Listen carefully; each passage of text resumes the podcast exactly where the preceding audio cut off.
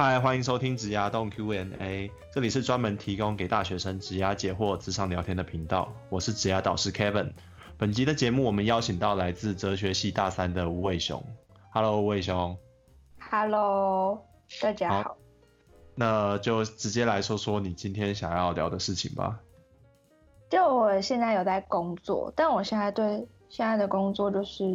就一开始谈好的价格我可以，但我发现进去之后做了比原本想象中还要多一些事情，然后要花的心力又比原本在谈好之前更多，然后我很想要要求加薪，只是我从来没有要求过，所以我我想说问问看你有可不可以从哪些地方下手去跟老板谈加薪这件事情。你直接跟他说的话，会发生什么事情吗？我没有试过，我不知道。通常正就是因为我还没就是算是全直接踏入职场，所以我不知道，就是如果直接去谈加薪会怎么样。嗯，我觉得分大致上，你你可能要分两个部分，一个就是你要知道加薪这件事情，你还是需要自己去跟他讲，他才会知道原来你需要薪水，或是原来你自己衡量这件事情好像不太满意。那以他的立场，他如果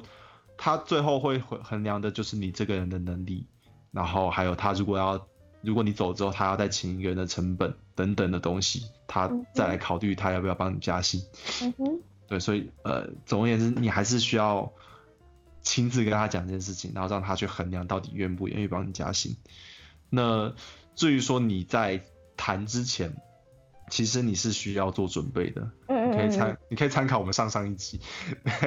就是上我们前几次呃节目上其实有大致上谈到，就是你如何谈薪水这件事情，嗯。就是谈加薪跟谈薪水概念上其实差不多，你最后都还是要证明你自己是有一定的价值的，然后嗯并且可以去提出一些具体的成果来，然后也要让对方知道说，其实你可能有其他的选择啊，等等的，就是呃讲白一点，就是你可以，你要想办法告诉他，我我付出了很多，而且我呃我可能没有这么需要待在这一个工工作岗位，或者是跟在跟在你旁边做这件事情。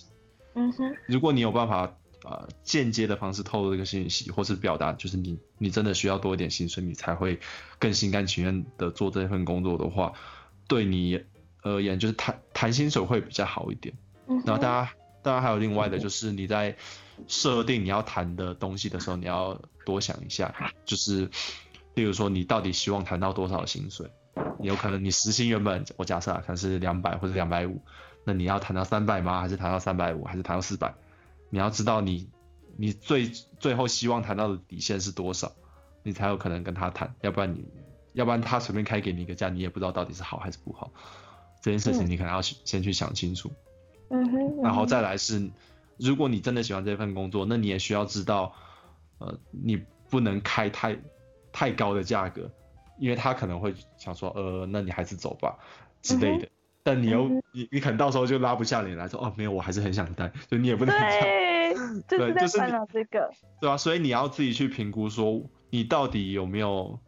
呃，应该说他到底有没有能力请你，他有多少的能力请你啊？他愿意大概愿意付多少钱？你不要超出那个整个的范围，你至少让他在一个区间内，他可以跟你谈判。例如说他你的时薪可能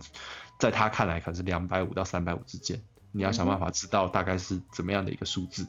你才有机会跟他谈这件事情，要不然你到时候会有点拉不下脸或者什么之类的。当然，这个也会有一些解套方式啊，例如说，也许你可以开，假设啊，你时薪最后想要开四百，但它其实只有三两百五到三百三百五之间，嗯那他可能就会说，呃，这个薪水我好像付不太起。那这时候你你可以跟他要一些其他的项目，例如说，你可以跟他说，那你可不可以给我百分之十的时间，然后做我自己想要做的事情，我想要当决策人，然后或是说，哎，我想要做某一个案子，你可不可以让我做那个案子？那我就我就可以接受更低的价格。嗯你可以到时候你你谈判的时候可以拿一些对他而言无关紧要，然后对你而言还算有一点点意义的东西，哦让你可以让你可以退一步再跟他谈，即便那个东西其实你你可能没有很想要，但是这是让你可以退回来的一个方式啊，就是你到底要谈到多高，你要自己知道。然后你到底你要用什么样的方式跟他进行要求，这个你要知道，你不能只说，比如说呃我好累哦，所以我不想要花这么多时间做。当然对你而言这件事情是没错的，但是你要想的是对他而言，他到底怎么看待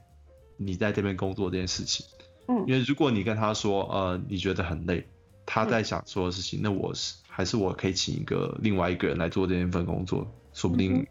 呃，价格上其实也差不多，因为他最后其实不会 care 你，他 care 的是你这个人，也不是说可不可被取代，就是你的你的 CP 值如何的，嗯嗯嗯，就是你待在这边比较好，还是他要再去找另外一个人比较好？所以你到底累不累，对他而言根本就无关紧要。嗯哼，你到底，而是你到底在什么样的价格，你可能就会走了，或是如果你再多累一点，你可能就会走了之类的。他他在乎的是这件事情。那我也很想问一个，就是有什么样的技巧可以知道老板大概觉得还可以往上提多少？就那个区间。就我所知啊，我之前有大概大概跟一些老板聊过，他们其实评估薪水的 range 是比你想象中还要宽的。嗯哼。就是他们的那个数字可能会落在一个比你想象中更大的区间。但是他这个区间他也不会是无限放给你，他也会去多跟你谈一些东西，嗯哼，或是他也会去要求你等等的，所以，嗯，哎，你你刚刚问的问题是如何知道嘛？所以我自己觉得如何知道可能不会，呃，可能不是那么大的一个重点，嗯，你可以了解，就是因为它的区间比你想象中的还大，你可能。要更花更花更多时间去想的是，呃，我要怎么在这个之间尽量的提升，或是更交换到你想要换的一个一些东西。我觉得这个可能会是一个比较好一点点的方向。那当然，如何知道？老实说，我也不是很清楚。但这这个东西可能基本上是大致上算得出来的。嗯哼，就像他你你如果上网去看的话，应该有很多都会写说时薪是多少，时薪是多少。如果你是以攻读生的角色，或是你，我不确定你可能是品牌大使或是一些什么的，我猜，呃，网络上大致上都有一定的价格范围。嗯嗯嗯。那其实对对他而言，大部分这个价格可能再提高个一两成，都他都有可能接受。因为如果你是加薪的话，代表你。你应该在那边待一阵子，然后你也大概熟悉他的工作，对他而言，他会有一个转换的成本，他有可能近几个月或者近半年都不想要再找新的，要不然从头训练对他而言也很麻烦。嗯哼，对，所以所以其实你你上面的空间有可能比你想象中的多，但是我呃，当然我不太清楚你的职位，还有你在工职场上的一些状况。如果你在职场上的状况表现是好的话，呃，通常都是可以要。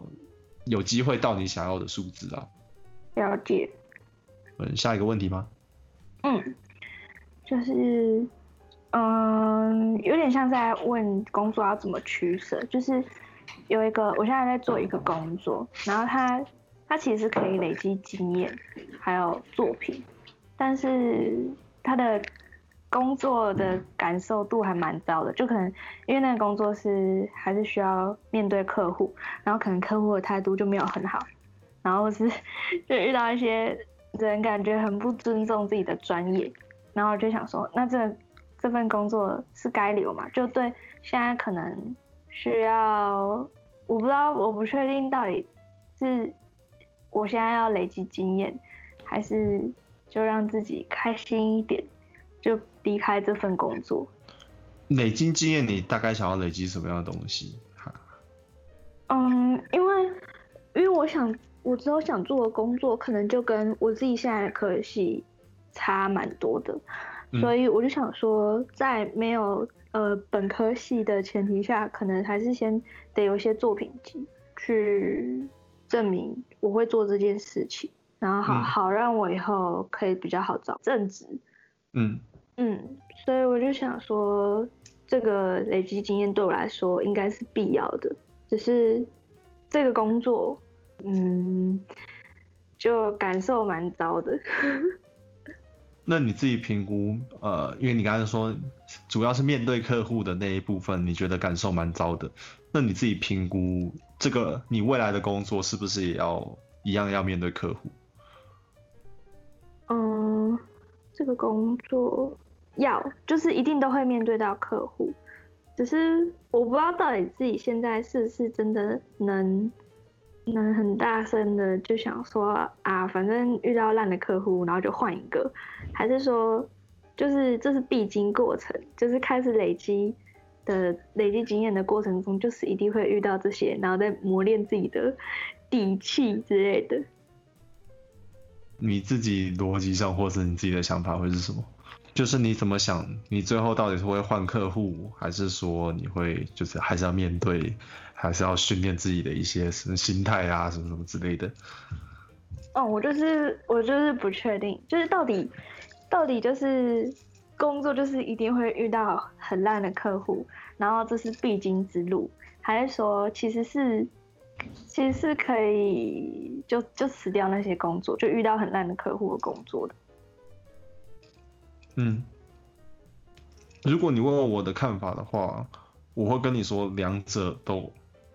这个世界上这两种人都存在。有些就是很挑客户，有尤其是那种，呃，也不是说尤其啊，就是据我所知，有一些走艺术或是他是个人接案者，他们。呃，不少人在工作一阵子之后都会很挑客户，因为客户就会一直来，然后他只要看一看这个案子他不满意，或是跟他聊过沟通过，他觉得这个客户看起来难沟通，他就说我不要了，那个钱我也不要了，或是我帮你做到这边，那我之后就算了，因为他他有能力选择客户，但是其实很多时候你不一定会有能力选择客户，因为有可能是你那个时候还不够强，或者是说。呃，你是替公司服务，只有公司可以选择客户，你个人是不能选择客户的。嗯，这种情况你可能就最后还是会遇到。那到底是不是会有烂客户？就是世界上，我我说明白点，就是白痴很多，然后小人也很多，然后坏人也很多。就是你要你要遇到很烂的客户太容易了，就连我我平常的工作可能也老也不太会接受客户接。也不是说不太会接触啊，就是呃，可能百分之二三十的时间才会接触客户，都会经常遇到，就是 就觉得怎么怎么这么不讲理，然后什么东西都想要跟你凹，类似这样子各式各样的状况都会出现。那有，但呃，我我最后都会觉得这个，嗯，让这个客户来影响你自己的心情，我觉得其实很不划算。你可以。改变这件事情，除了改变客户，你也改可以改变自己对这件事情的看法，也也是一种方式。比如说，你就把它当做一个，就是一个一个 case，一个案例，它就是一个，它也不是一个真的人，你就当做你在玩游戏，然后你在尝试着破解这个奇怪的客户。那反正破解不成就那就是顶多就失败而已嘛。那我在我看来，其实就算是你先。其实以你现在的状况，因为你可能是帮人家攻读或是实习类型的，就算你调这个客户，对你的薪水或对你未来，老实说也不会有太大的影响。那我觉我反倒觉得这可能是一个比更好的历练机会，因为你同时可以面对 OK，但是你的损失应该不会太大。了解，所以在自己能力还没到之前，就是为了累积经验，这个工作上面如果没有很顺利的话。是必经之路，因为呃，我我自己老实讲，就是嗯，在你工作过程中，或是在你人生的过程中，你一定会碰到各式各样的挫折。那你可以评估一下，你现在到底应该是要选，也不是说选择逃避，选择不接受这个挑战，还是选择我现在要接受这个挑战？因为接受挑战，其实有的时候会有一些时间上的差别的。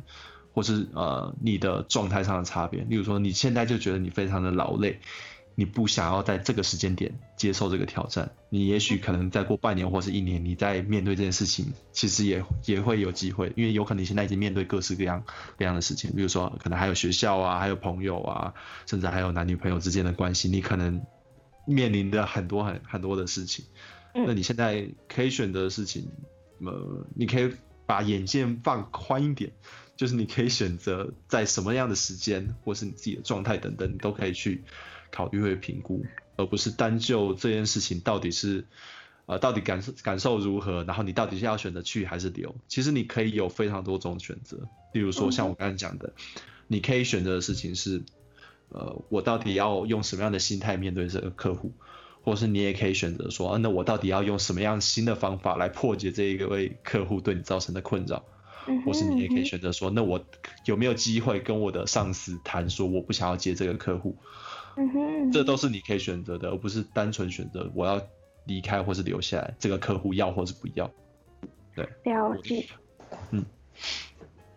那我也就是好好想想，回去怎么回去怎么 面对这个工作。这个这个是你被迫吗？还是是一个怎么样的情况？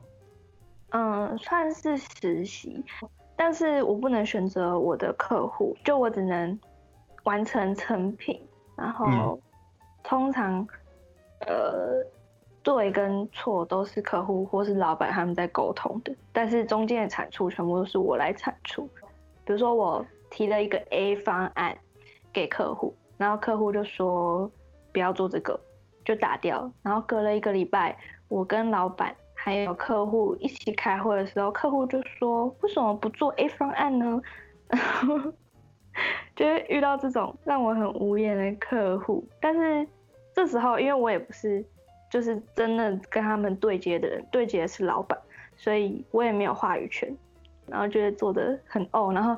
我就在私下跟老板说。那个 A 方案其实我之前有提过，但是被他们打掉，然后他们后来才说要做 A 方案，但老板他也没有多表示什么，所以我就觉得这份工作做起来感受不是很好。我听你的例子，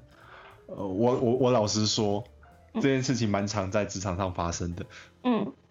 尤其是可能比较新一点点的公司，可能会有不同的原因导致这种情况，例如说，呃，客户他们的决策者。其实并没有持续去 follow 这个案子，或是你在提的时候，你提的方式可能有一些不太一样，他就觉得这是一个不同的东西，等等的都有可能会导致他说，哦，哎，为什么我不做之前那个？但是对他而言，他可能就是突然才想到的，或者他根本已经忘记你这件事情，就是他没有很关注，他没有他没有很理解这件事情，这是有可能发生的，而且会经常发生。那还有另外一个方面，有可能是说。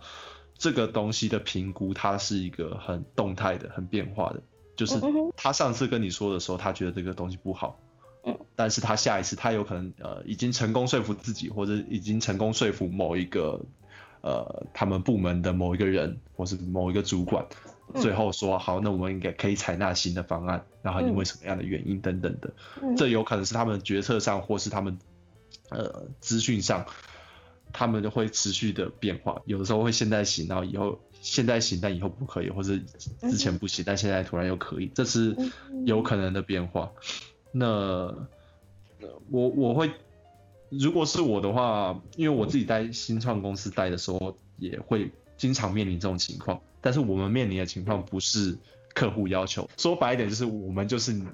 你所面对的那个客户，就是我们是处在一个混乱，但是我们在持续沟通。在想办法做一个最好的决策的状态。嗯，当然我我们我们通我们通我们其实比较少跟外部单位合作，但是我们在内部就会发生一样的事情。例如说，呃，早上开个会，然后说啊，我们就决定这样做，然后明天的时候突然又有人想到什么，决定说好，那我们不要这样做，换一个新的方向。那昨天到今天做的那个人就想说，啊，你怎么怎么讲想也不想清楚，或者做也不做清楚，但是。当然，我们公司大部分人都不会这样想，因为我们每个人都知道说，呃，有的时候你评估就是还是会出一些错误，或者还是会漏掉一些东西。那我们的目标都是，你如果你有想到，或是如果你在时间内、成本上许可的范围内，那应该就是要想办法做到最好。那你就要去忍受你曾经的不好，你才有可能持续的进步，而不是提交一个你自己都觉得好像有点烂的东西，然后就给对方，或是你就。让这个案子就这样子了结了，就是我们都不会抱，我们不会抱持这个态度来做这样子的事情，尽量去接受我们曾经犯的错误。那呃，回过头来说，你的客户当然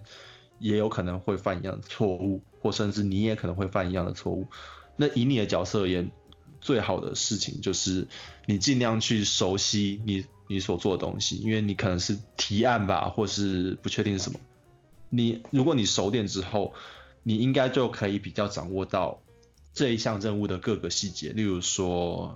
你你可以大致上说一下你你的那个案子，你大概要做什么东西吗？比如说，我要负责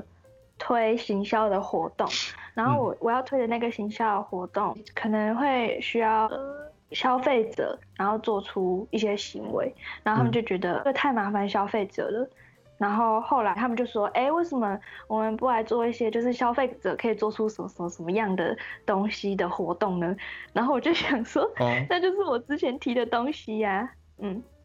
那我给你的建议就是，你尽量，如果你之后会经常做类似的东西，那你要去掌握说，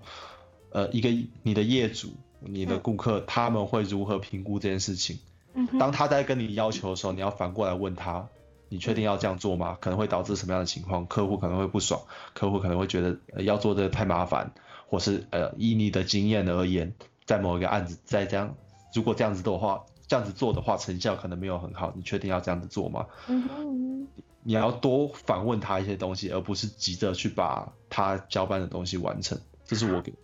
我觉得会是一个比较好的方向，尤其是。比较偏新的案子的时候，不要一直往下做，你要一直回过头来问你客户是不是这样子，因为他们通常都会在改变他们的想法，除非他们内部已经整顿非常好，他们就是很熟悉这个东西，或是各有各式各样的评估。但我猜并不是每个团队都会这样子，在你熟悉他们以前，你都尽量去